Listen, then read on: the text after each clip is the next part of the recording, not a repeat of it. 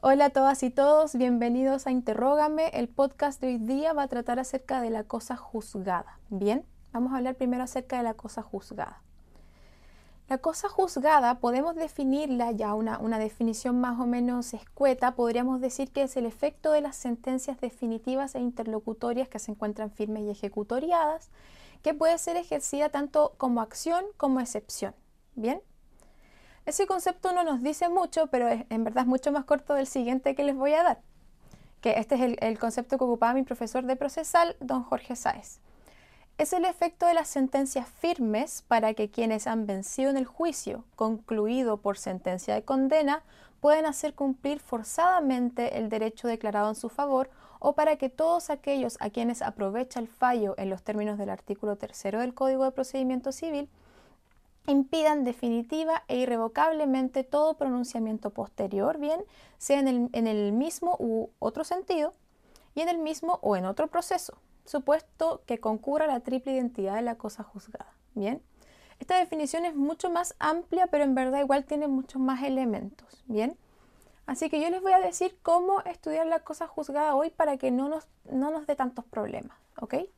Lo primero que tenemos que preguntarnos es qué clase de resoluciones producen la cosa juzgada.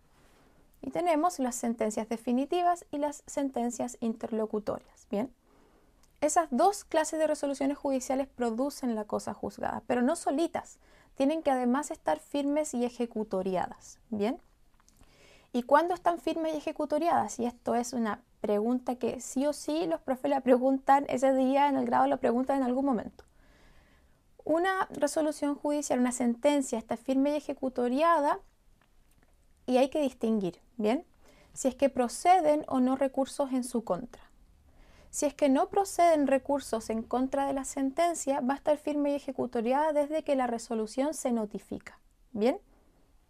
En cambio, si es que sí proceden recursos en contra de la resolución, va a estar firme y ejecutoriada dependiendo de si se ejercen o no esos recursos. Si es que se intenta un recurso, la sentencia recién va a estar firme y ejecutoriada desde que se notifica el respectivo cúmplase. ¿Bien? Y si es que no se ejercieron recursos, va a estar firme y ejecutoriada desde que transcurre el plazo para que la parte interponga un recurso y ésta no lo haga.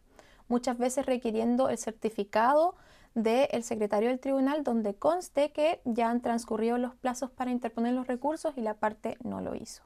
Bien, entonces, necesariamente hay que hacer estas distinciones. Firme y ejecutoriada. Primero, ¿proceden recursos o no? Si es que no proceden, desde que se notifica. Si es que sí proceden, hay que distinguir. ¿Se intentaron los recursos o no? Bien.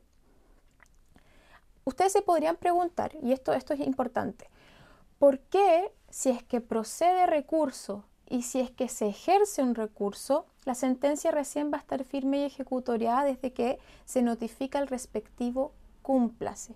Bien, y aquí para responder bien esto tenemos que volver a las reglas generales de competencia, en específico la regla de la ejecución, porque el tribunal que es llamado para ejecutar las resoluciones judiciales es el tribunal que conoce del asunto en primera instancia.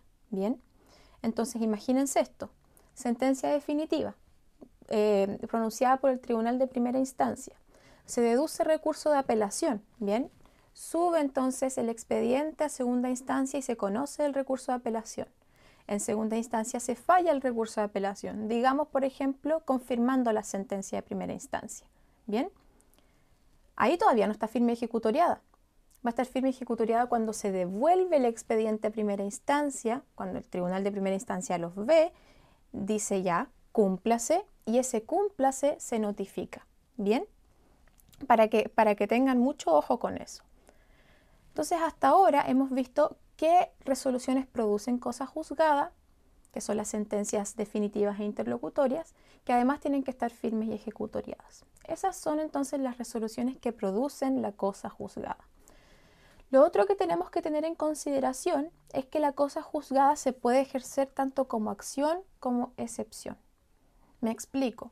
La cosa juzgada evoca esta idea de certeza jurídica, de que la función jurisdiccional, la decisión del juez o de la jueza es inamovible. Y esto es algo súper importante desde el punto de vista de la certeza jurídica. Bien, entonces la cosa juzgada, la decisión de este juez o de esta jueza, yo la podría ejercer como acción, o sea, para hacer cumplir lo, lo decidido, o como excepción, de que si a mí después me vienen a demandar por esta misma cosa que se resolvió aquí, yo diga, aquí, ojo, hay excepción de cosa juzgada, esto ya lo resolvió un juez, ¿verdad? Entonces se puede ejercer tanto como acción como excepción. Respecto a la acción de cosa juzgada, la podemos definir como aquella que la ley confiera al litigante en cuyo favor se ha declarado un derecho en una resolución judicial firme y ejecutoriada para exigir el cumplimiento de lo resuelto. Entonces, la cosa juzgada a mí como litigante victorioso me habilita para em, pedir el cumplimiento de esta resolución. O sea que no solamente que la resolución haya sido emitida, pronunciada por el tribunal, pero que además ésta se cumpla. Bien, esto yo lo puedo hacer a través del cumplimiento incidental o a través de una acción ejecutiva, ¿verdad? Y esa es la acción de cosa juzgada. También tenemos la excepción de cosa juzgada, ¿bien? que se define como el efecto que producen determinadas resoluciones judiciales en virtud del cual no puede volver a discutirse ni pretenderse la dictación de un nuevo fallo entre las mismas partes y sobre la misma materia que fue objeto del fallo anterior. Bien, entonces es eso. A mí, por ejemplo, me demandan por una cosa. Eso se resolvió, bien, siguió adelante el juicio y un juez lo resolvió esta otra persona, la, parte demandante, no puede pretender demandarme de nuevo por esto, ¿verdad? Porque, por ejemplo, le fue mal. No, un juez ya resolvió acerca de ese tema y en ese sentido hay cosa juzgada y yo la utilizo como excepción. Bien. Pero tiene que cumplir ciertos requisitos para que yo la pueda oponer como excepción. Y a propósito de esto, hablamos de la triple identidad de la cosa juzgada establecida en el artículo 177 del Código de Procedimiento Civil. Bien. Esta triple identidad se refiere a tres requisitos. Tiene que haber identidad legal de las personas, bien, identidad de la cosa pedida y la identidad de la causa de pedir. ¿A qué se refiere la identidad legal de las, de las personas? Bien, se refiere a que las personas que litigan, ¿verdad? Que litigaron en este juicio que ya se resolvió y que mm, al parecer quieren litigar en esta nueva demanda, tienen que ser las mismas. Pero se refiere a la calidad en que la persona actúa en el juicio. Bien, entonces, por ejemplo, yo podría demandar como Mari Ferrell a Nicolás Rojas, ¿verdad? Y respecto a ese tema hay cosa juzgada.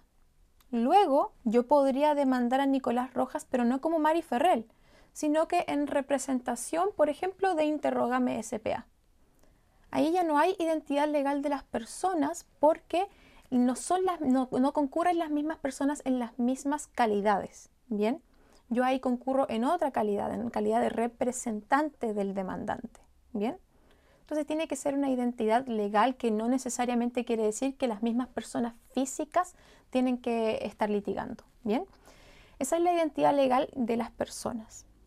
Luego tenemos la identidad de la cosa pedida. Bien, y la cosa pedida la definimos como el beneficio jurídico que se pretende. ¿Ok? Y el tercer requisito es la identidad de la causa de pedir, que se define como el fundamento inmediato del derecho deducido en juicio. Les voy a poner un ejemplo para entender bien este tema o, la diferencia más bien entre la cosa pedida y la causa de pedir. Si es que yo estoy solicitando la nulidad de un contrato porque estimo que hubo dolo, un vicio del consentimiento, ¿verdad? La causa de pedir va a ser el dolo, mientras que la cosa pedida va a ser la nulidad, la declaración de nulidad. ¿Bien? A eso se refiere entonces la triple identidad de la cosa juzgada con esos tres requisitos, mientras estos tres requisitos se cumplan, yo puedo oponer la excepción de cosa juzgada. ¿Y cómo puedo oponerla? La puedo poner como excepción dilatoria, como excepción perentoria, como excepción mixta y como excepción anómala. Bien, recordando que la excepción mixta es aquella excepción perentoria que yo puedo ejercer como dilatoria, o sea, antes de la contestación de la demanda. Y la excepción anómala es una excepción perentoria que yo puedo oponer en cualquier momento del juicio hasta la citación a oír sentencia en primera instancia y hasta la vista de la causa en segunda instancia. Bien, entonces es bien amplio. ¿Qué llevamos hasta ahora, chiquillos? Concepto de cosa juzgada. Bien, la cosa juzgada como acción y como excepción, qué resoluciones judiciales producen cosa juzgada y por último vamos a pasar ahora a la clasificación de la cosa juzgada que distingue entre la cosa juzgada formal y la cosa juzgada material. Bien, que también es una pregunta súper típica.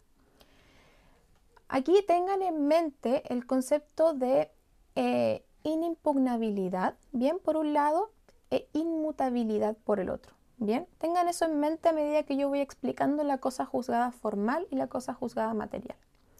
La cosa juzgada formal supone que yo no voy a poder volver a discutir acerca de este tema en este juicio. Bien, entonces me refiero a que en este juicio el juez ya decidió, ¿ok? Y yo no puedo recurrir o, o cambiar esta resolución. Esa es la cosa juzgada formal. Pero no quiere decir que yo no pueda volver a discutir acerca de este pleito en otro juicio diverso. ¿ok? Piénsese, por ejemplo, en los alimentos. Bien, si es que yo entonces demando, ¿verdad?, al alimentante por, por alimentos legales, ¿verdad? En este sentido va a haber cosa juzgada formal, porque cuando lleguemos a sentencia definitiva se va a condenar al alimentante a pagar X monto a título de alimentos. Bien yo no puedo volver a discutir este monto o esta, mm, estos alimentos legales en este juicio, pero nada quita que yo pueda discutirlo en un juicio diverso, por ejemplo, después solicitando el aumento de los alimentos, ¿bien? O que el alimentante impugne, ¿verdad? Que ya no existe la necesidad en el alimentario y que ya no es necesario entonces dar estos alimentos. Entonces la cosa juzgada formal dice, Tú no puedes volver a discutir este tema en este juicio, pero nada quita que tú no puedas discutirlo en un juicio diverso. Y en ese sentido, recuerden la inimpugnabilidad. Es inimpugnable. No quiere decir que sea inmutable. ¿Bien? Porque en otro juicio diverso podría mutar esto. La cosa juzgada material, por el otro lado, supone que la decisión de este juez o de esta jueza es completamente inamovible. No puedo volver a discutirlo ni en este juicio ni en ningún otro. Bien, que es la regla general. Y en ese sentido, la cosa juzgada material no solo es inimpugnable, sino que también es inmutable, no puede mutar, ¿ok? Entonces, mucho ojo con eso, cosa juzgada formal y cosa juzgada material se pregunta harto. Con cosa juzgada, entonces, el tema de cosa juzgada, yo que ustedes me aprendo la definición, qué resoluciones la producen, en qué estado deben estar, ¿verdad? Firmes y ejecutoriadas, la diferencia entre acción de cosa juzgada y excepción de cosa juzgada y la diferencia entre cosa juzgada formal y cosa juzgada material. Bien,